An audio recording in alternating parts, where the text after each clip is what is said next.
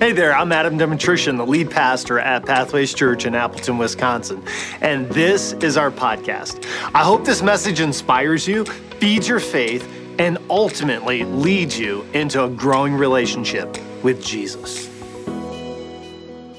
Uh, much as we want life to go like this, I think we know that that doesn't happen for anybody, right? It doesn't happen for our favorite athletic heroes or our favorite corporate heroes or our musician. Life, life just doesn't go like this. I mean, wouldn't you agree with me that life is a series of hills and valleys?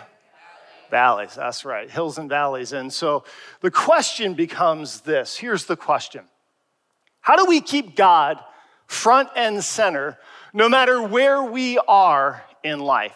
That, my friends, is the differentiating factor between those who can, who can glorify God in any season of life, whether they're on the hill or the valley, and it's just a tremendous witness to our friends and to our family that God is at the center of our lives, no matter the circumstances or the situations that we are facing. And uh, that's why I love that line from the last song that you just heard. On the mountains, on the mountains I will bow, and I will turn my heart toward you because you set me there. And in the valleys, God, I will lift up my eyes because you see me there. I am not alone. Amen? And isn't it just uh, phenomenal to have none other than our very own Adam London sing that song, right?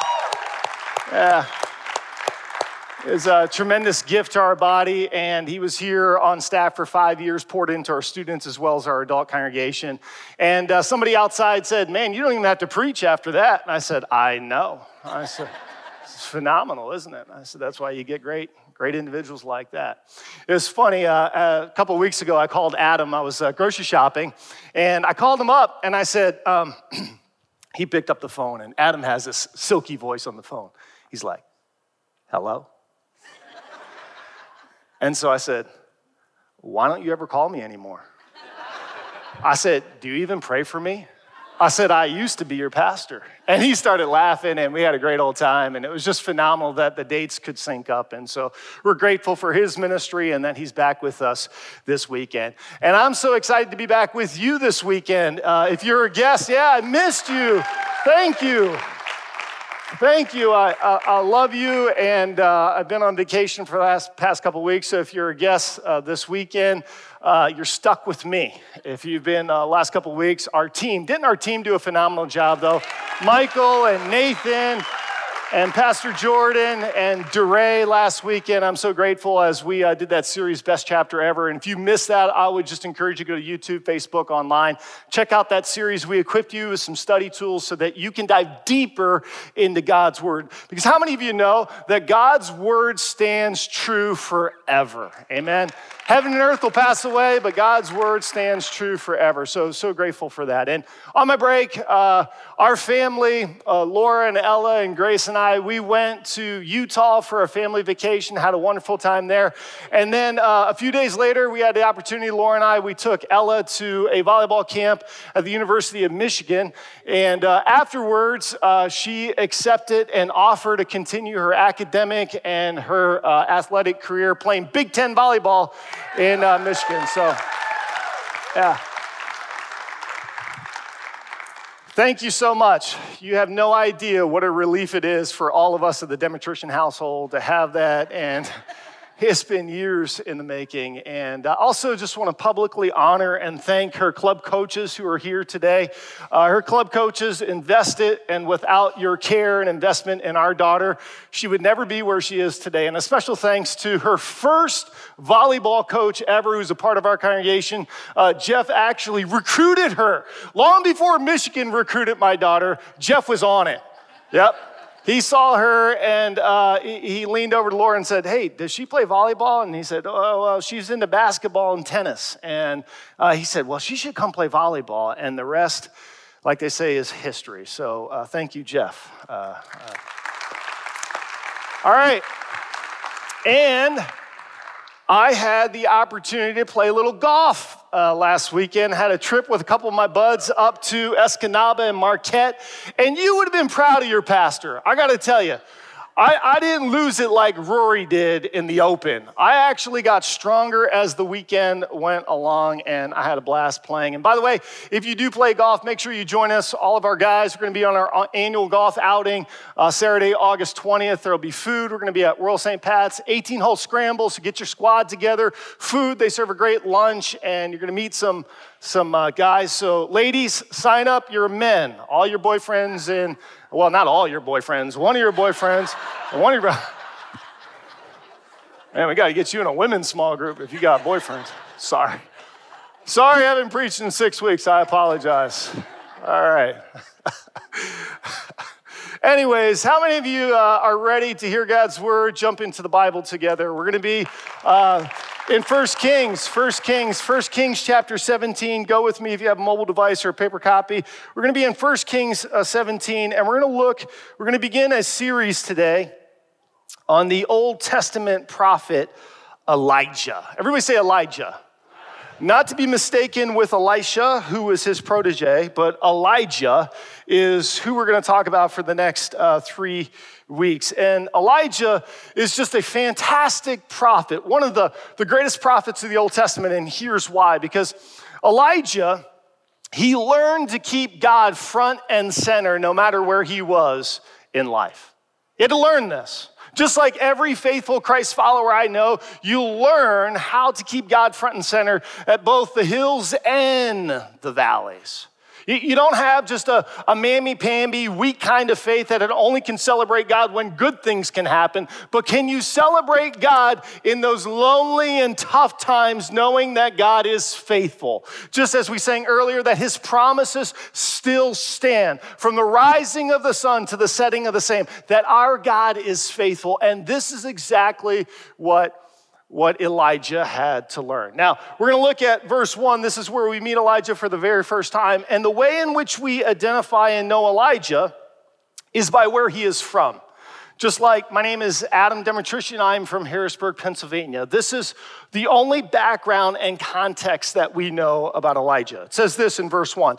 Now, Elijah, the Tishbite from Tishbe in Gilead. So this is how we know him at the beginning of chapter seventeen. Later on, we're going to learn something else about Elijah and how he's identified. But the first time we meet Elijah in the pages of Scripture is uh, recognizing uh, his place of birth. And here's what he says to Ahab, King Ahab. He says, "As the Lord, the God of Israel, lives, whom I serve, there will be neither dew nor rain in the next few years except at my word." Now, let's just pause there for a second, and let me give you some background, okay? During uh, Elijah's time, there, there was uh, some angry governments, and there was a famine, and people were scattered. They were broken, and they were lost, and they were scattered all over the face of the earth. There were competing gods during his time. Sounds a lot like our world today, doesn't it? If we take a deeper dive into some of the historical background of what's taking place in First Kings seventeen, you'll notice that the book is called Kings. Why? Because the nation of Israel has now going through a split, so to speak. Uh, the, the nation of Israel is comprised of twelve tribes, and God's desire for his nation was that he would always serve as their king. However, they wanted to be like all the other surrounding nations. Be careful how much you love and fall in love with the culture of our day. When you want something that our culture has, check it with God, because if it's not God's will and his direction for your life, you really don't want that, no matter what the world says and how good their life looks. And so the nation of Israel has now split into uh, uh, the northern kingdom, ten tribes, and the southern kingdom. And in the northern kingdom, there had been nineteen consecutive evil kings over a two hundred year span of time. Now, I'm just going to let that sink in for a moment. Not just nineteen consecutive ineffective leaders, but nineteen consecutive evil leaders. And the person that you just heard where, where Elijah said, hey, there's going to be a famine in your land, he declares this to the most evil king of those nineteen kings. His name is Ahab. Ahab had a wife. Her name was Jezebel. So the cultural reference that she's a Jezebel, that comes from uh, the Old Testament. Jezebel was a wicked woman, and Ahab was an evil king, the most evil of their time. In fact, here's what they would do. They, these kings would turn the hearts of, of the people of Israel to foreign gods, the gods of Baal and the Asherah.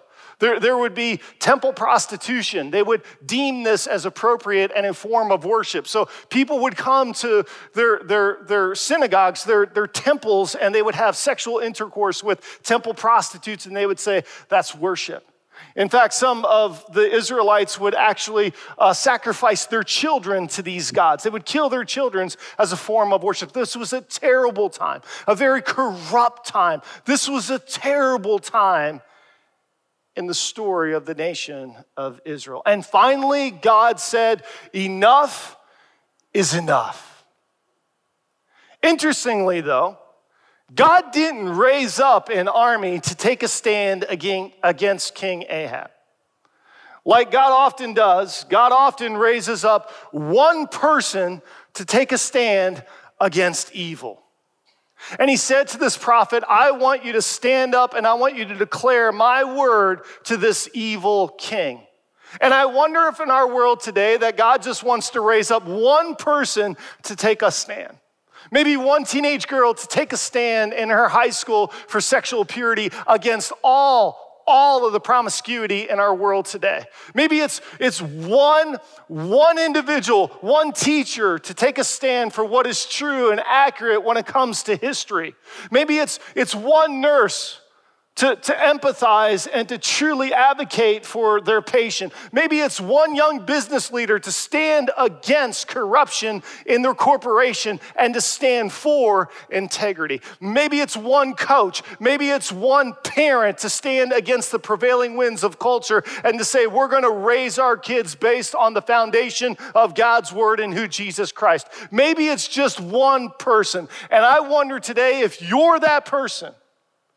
If you're that person, God is speaking to you. Now, here's what's so fascinating about Elijah. Elijah's made of something. What is Elijah made of? This is this question is going to serve as the title of my message today, except I want to personalize it. What are you made of? Like, what's inside of you? Beyond all the externals, beyond your job, beyond your family, beyond who you, who you hang with or your interests or your hobbies, like at the root, at the foundation of who you are, what are you made of? For Elijah, it's actually in his name. Uh, Elijah's name means that the Lord is my God. If you look at the Hebrew, the way in which it's uh, uh, literally translated, the meaning is that the Lord is my God. Now, listen to how cool this is. When God calls Elijah to stand up against Ahab, his very name, the Lord, my God is Jehovah, and I'm going to stand against you. His very name speaks the testimony of God's power to King Ahab. So when I was studying this, I was all jacked up about it, and I thought, well, what does Adam mean? You, you know what I mean, London? I mean, we share the same name, so I'm like, what does Adam mean? So I started Googling it, and I was like, oh, it means dirt. Man. Oh, that's great. Thanks, Mom. Appreciate that. God had a name like Elijah, but I'm just dirt, so... But you know, this week, it might be uh, pretty interesting for you to trace what the meaning of your name is. And if your name means dirt, take heart.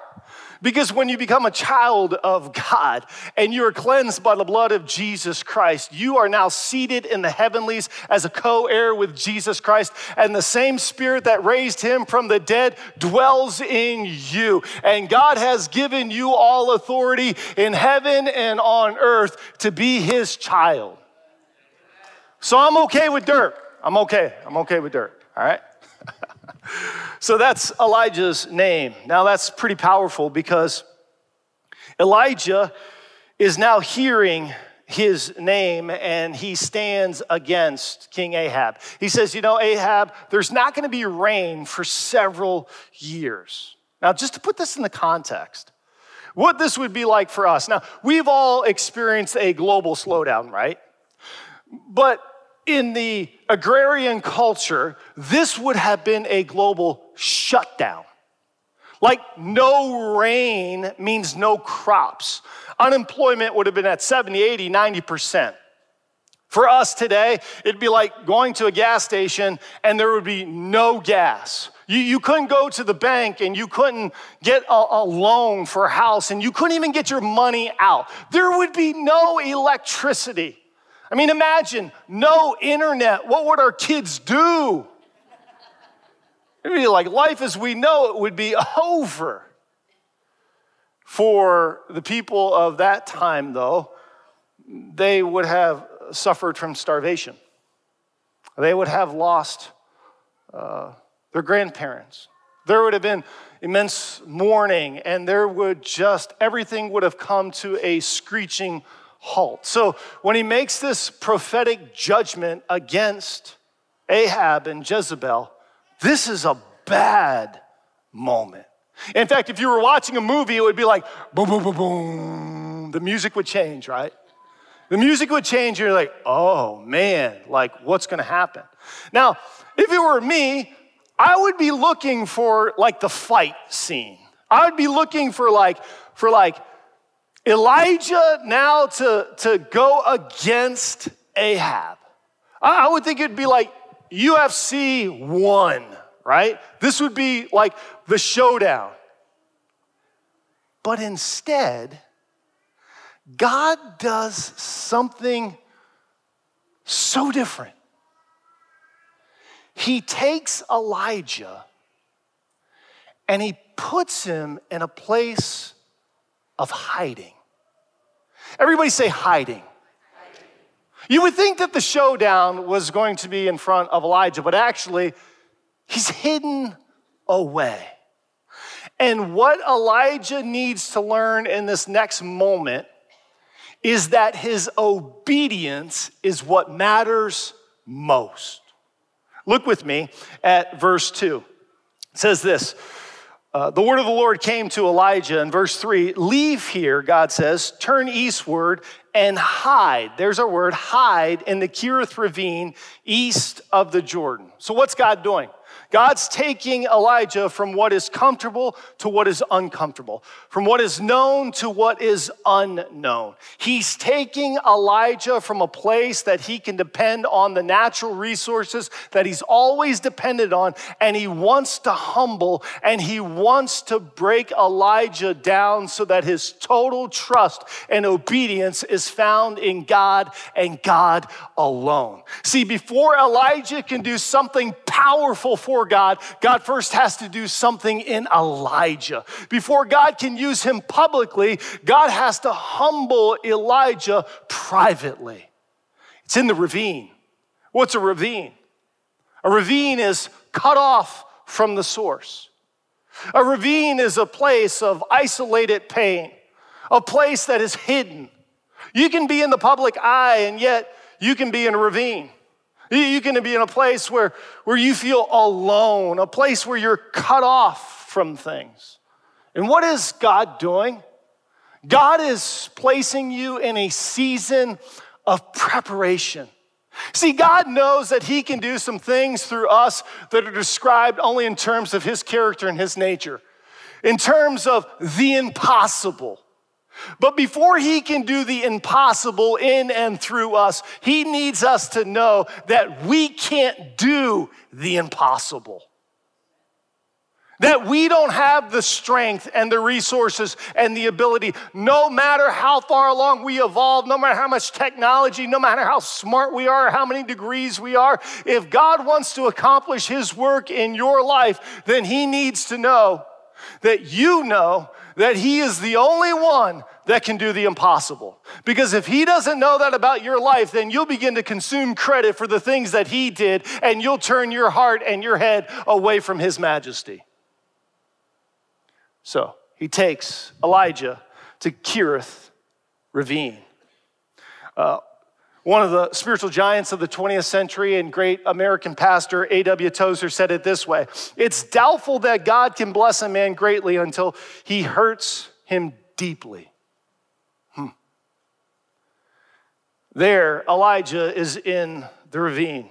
There he is learning what it means to be totally dependent on God. It's a season of preparation. It's a season of being lonely. Some of you know what I'm talking about. I would call it a where are you, God season. Like, I, I just don't know where you are. What are you up to? But God asked me to come here this weekend and to share with you that God is faithful, and when you are cut off from the source and in your ravine, God will not turn his back on you, and he will provide for you because our God is faithful, amen? Just like he did for Elijah. Look at verse four. This is what God said to Elijah. You will drink from the brook, and I have directed the ravens to supply you with food there. Isn't that amazing? How God did the impossible. While there's this like year after year drought, no water, God takes in this ravine and he builds a brook in a valley. God can put a brook in your valley. God can bless you in your valley. Uh, and then God does a heavenly catering service. Did you notice? God says, I'm going to feed you with the ravens. So I wonder if, if God did Chick-fil-A every day, even on Sundays. Like, that's pretty incredible. How cool is that? God's going to deliver a brook in the valley, and then he's going to drop Chick-fil-A down from heaven. Man, our God is amazing. That's incredible. What is Elijah learning? Elijah is learning that he can trust God in the valley, in this season of preparation. It reminds me of a single mom who would be praying out to God on a daily basis for provision. She was recently divorced, and so she was trying to make ends meet, and she was ashamed of her situation, and her friends kind of looked down on her, but yet she had a commitment and a faith and an endurance in God, and she would pray. In her little apartment, she would pray, oh God, would you provide? Oh God, would you provide? I'm trusting in you. I'm looking to you. Well, her walls were thin, and her neighbor next door in the apartment just next to her was an atheist, and he would come out and say, lady, listen, there is no God. There is no God. And she said, I know there's a God. God will provide for me. And she would continue to press in and pray and pray and pray. This happened day after day after day after day. Eventually, the neighbor got so sick of it that he ran to the grocery store, and he bought a couple bags of groceries, and he put them at her door, and then he knocked, he knocked, he knocked, he knocked, and, she, and he ran back into his apartment. And she comes out of her apartment, and she's like, oh God, thank you so much. You provided, you provided for my children. And of course he comes out and he says, I told you there's no God. I bought those groceries just to let you know that God is not alive. And she said, oh God, thank you so much. You provided for me and you allowed the devil to pay the bill.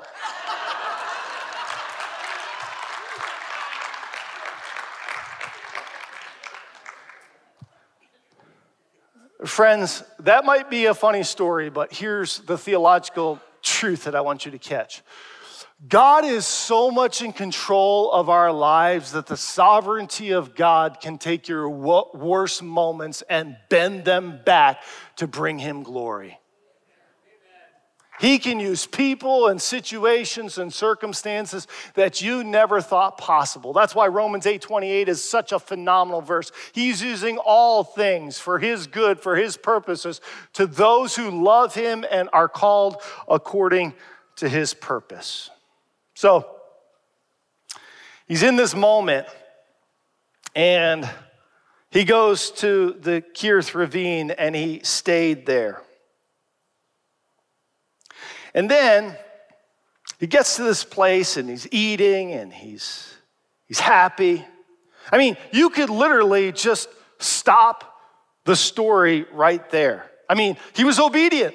He was obedient. Look at verse five. So he did what the Lord had told him. He went to the Kerith ravine east of the Jordan, and he stayed there. He stayed there. He was obedient. He was submissive. Verse six, and here's the promise of God. The ravens brought him bread and meat in the morning and bread and meat in the evening, and he drank from the brook. Now, we could stop the story there and we could say, wow, he was obedient. We could say that, that he learned his lesson. He was obedient, he learned his lesson, he learned the truth. Here's the truth. If you're taking notes, uh, jot this down, take a, take a picture. If you're watching online, catch this. Provision always follows obedience. Uh, miracles follow obedience. Blessing follows obedience. Favor follows obedience. What's the key word in all of those uh, little scenarios? Obedience. It's obedience. We could stop the story right there and you'd say, oh man, that's a great first week of this lesson. Thanks so much, Pastor Adam. But there's more. Because if you're a longtime follower of Jesus Christ, you know it's not just obedience to, to God's word when it makes sense. There's an obedience to God's word when it doesn't make sense. I call this crazy obedience. Like, obedience is one oh one. This is like master's degree level. This is crazy obedience. Everybody say crazy obedience. Crazy, crazy obedience. This is crazy. This is so crazy because he, here's what takes place. Look at verse seven. Sometime later, the brook dried up because there had been no rain in the land. And then the word of the Lord came to Elijah. Go at once to Zarephath in the region of Sidon and stay there. I've directed a widow there to supply you with food. Now, at this point, I'd be thinking to myself, what's up, God? Did I miss you? The brook was working. Now it's not. Did I sin? Is it me? Like, why are you moving me here? Like, I was dependent on those ravens for Chick-fil-A, and the water was great. Uh, some of you right now, you're at a season of your life, and, and you had things that were secure for you, things that you could depend on. You had a friend group that you could depend on, and now that friend group blew up. You, you, you had a four oh one k and now you have a two oh one k, right? You, you, you had a job that you could have some security and provision. Something took place and all of a sudden you had your health and now you, you got a little, just a, it's not like a major, you didn't hear the C word, but you heard like a, mm, I don't know. You used to depend on something and it was a blessing from God. It's because you were obedient. It's because you were walking faithfully toward him. And it's been removed. It's been taken away. Sometimes, sometimes God will provide for you by the things that he doesn't supply to you. Sometimes it's the things that were, that were there once before, but God wants to do a new thing to grow you in your faith. How many of you know that God will never leave you where you are? He's always trying to grow you. And sometimes he has to strip things away from you in order for you to have crazy obedience. Crazy.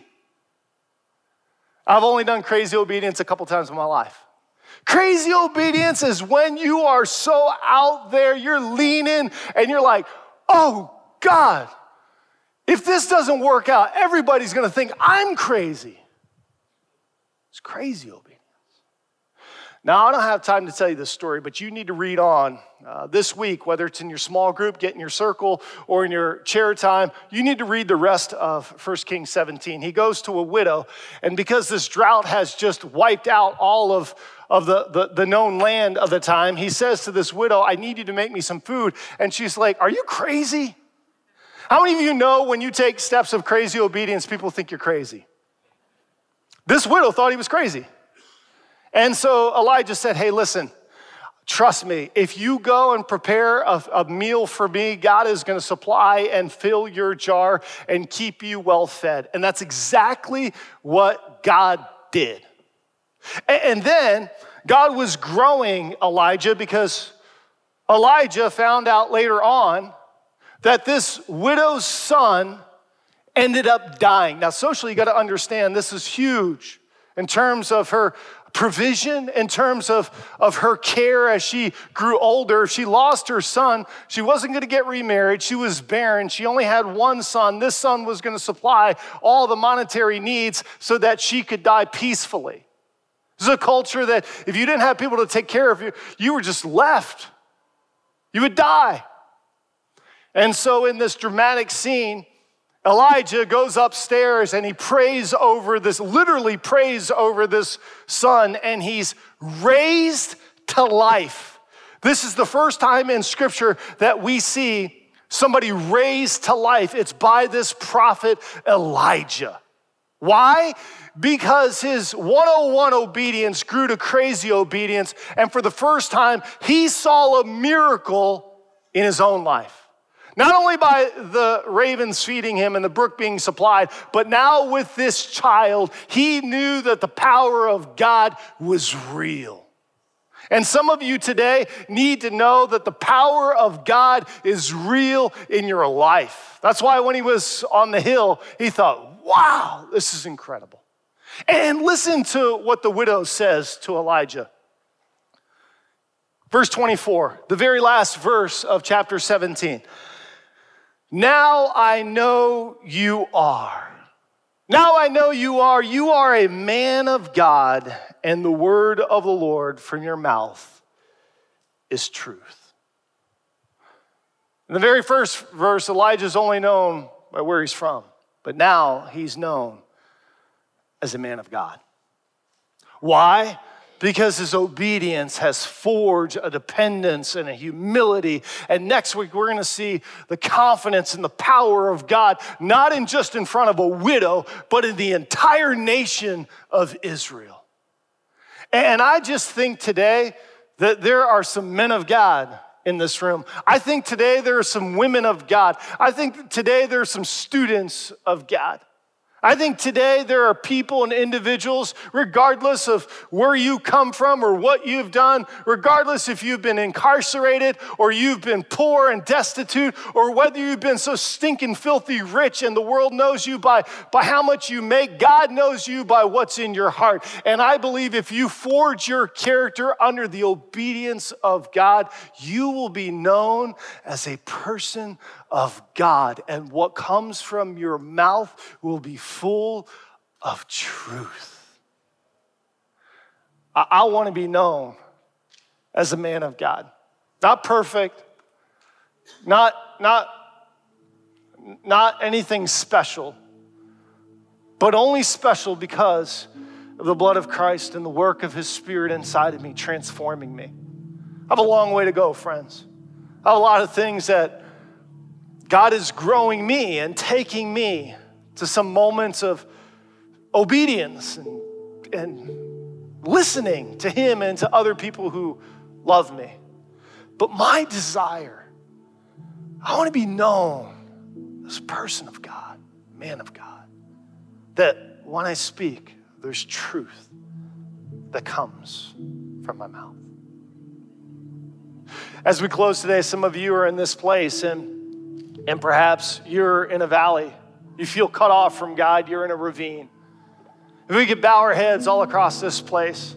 If you're online, if you would just pause and would you just enter into this time of prayer? This is a moment for us to do some evaluation and reflection. For every one of you, this is not your reality. But for some of you, you're in a ravine and you feel cut off. You feel isolated. And you wonder where God is. Maybe, just maybe, this is a season of preparation. Maybe you can use the loneliness and the suffering as a refining instrument of God preparing you for his work and his purpose in your life, with your family, with your friends, in our world. Maybe he's gonna birth a ministry. He's gonna give you a dream of what you're gonna do next in the next season after you retire.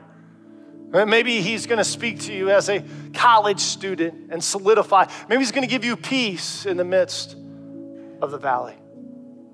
I would invite our prayer partners. They're going to come at this time, trusted and vetted prayer partners who are going to be down here in the front. And if you're in a valley today, if you're in a valley today, I just want you to encourage you right now, just slip out. Let somebody pray for you. I just felt the leading of the Lord as I was prepping this message this week that this would be a time for you to receive some encouragement and some, some prayer. Don't, don't, don't be shy. There's no fear in this place. Let, let, let some of the potential social things and, and pressures and pace and things of that nature. If you need some prayer, how about you just slip out? You're in a valley and you need some encouragement. You need somebody to stand with you, to pray with you. Here, this is a place of prayer. This is a place of prayer. You come and you receive some prayer. Be obedient in this moment. Get a touch from God. Maybe you're here and the first step of obedience that you need to take is to surrender your pride, your guilt, your shame, your sin. Maybe, maybe you came here today and you know God in your head. You, you have the basic concepts and you have the story down and you kind of get it. You do the Easter, the Christmas thing. You get the, the large narrative of Christianity, but you have never experienced God. You don't know the person and the nature and the character. You've never come into, you have religion, but you, you, you miss this deep, abiding relationship filled with obedience and, and beauty and wonder. If that's you today and you need to make a commitment to Jesus Christ, he's speaking to you and you just need to surrender your life to him. You're watching online, you need to surrender your life to him. God is speaking to you. Know it, you can sense it. Today, scripture says, today is the day of salvation. Today is the day of favor. If that's you today, would you just slip up your hand in this moment? We want to acknowledge you all across this place. Anybody today? Yes, thank you. I see your hand. You can put your hand down. Anybody else? If you're watching online today, you just go ahead. Say, I'm giving my life to you. Chat moderators there.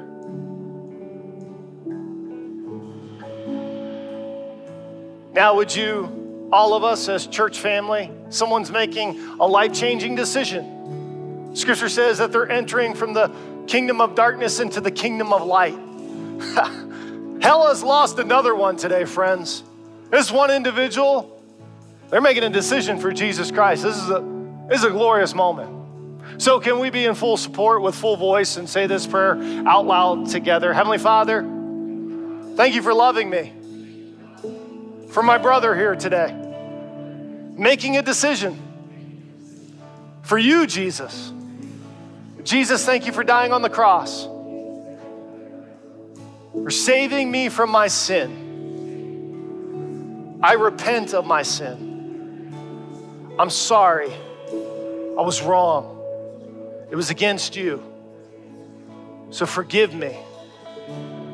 I receive your forgiveness and I place my faith in you. Now place your Holy Spirit inside of me so that I can follow you all the days of my life. In Jesus' name. And everyone who agreed with this prayer said, amen. Amen. Hey, can we celebrate an individual? Can we celebrate today? That's a good day. That's a good day. That's a good day.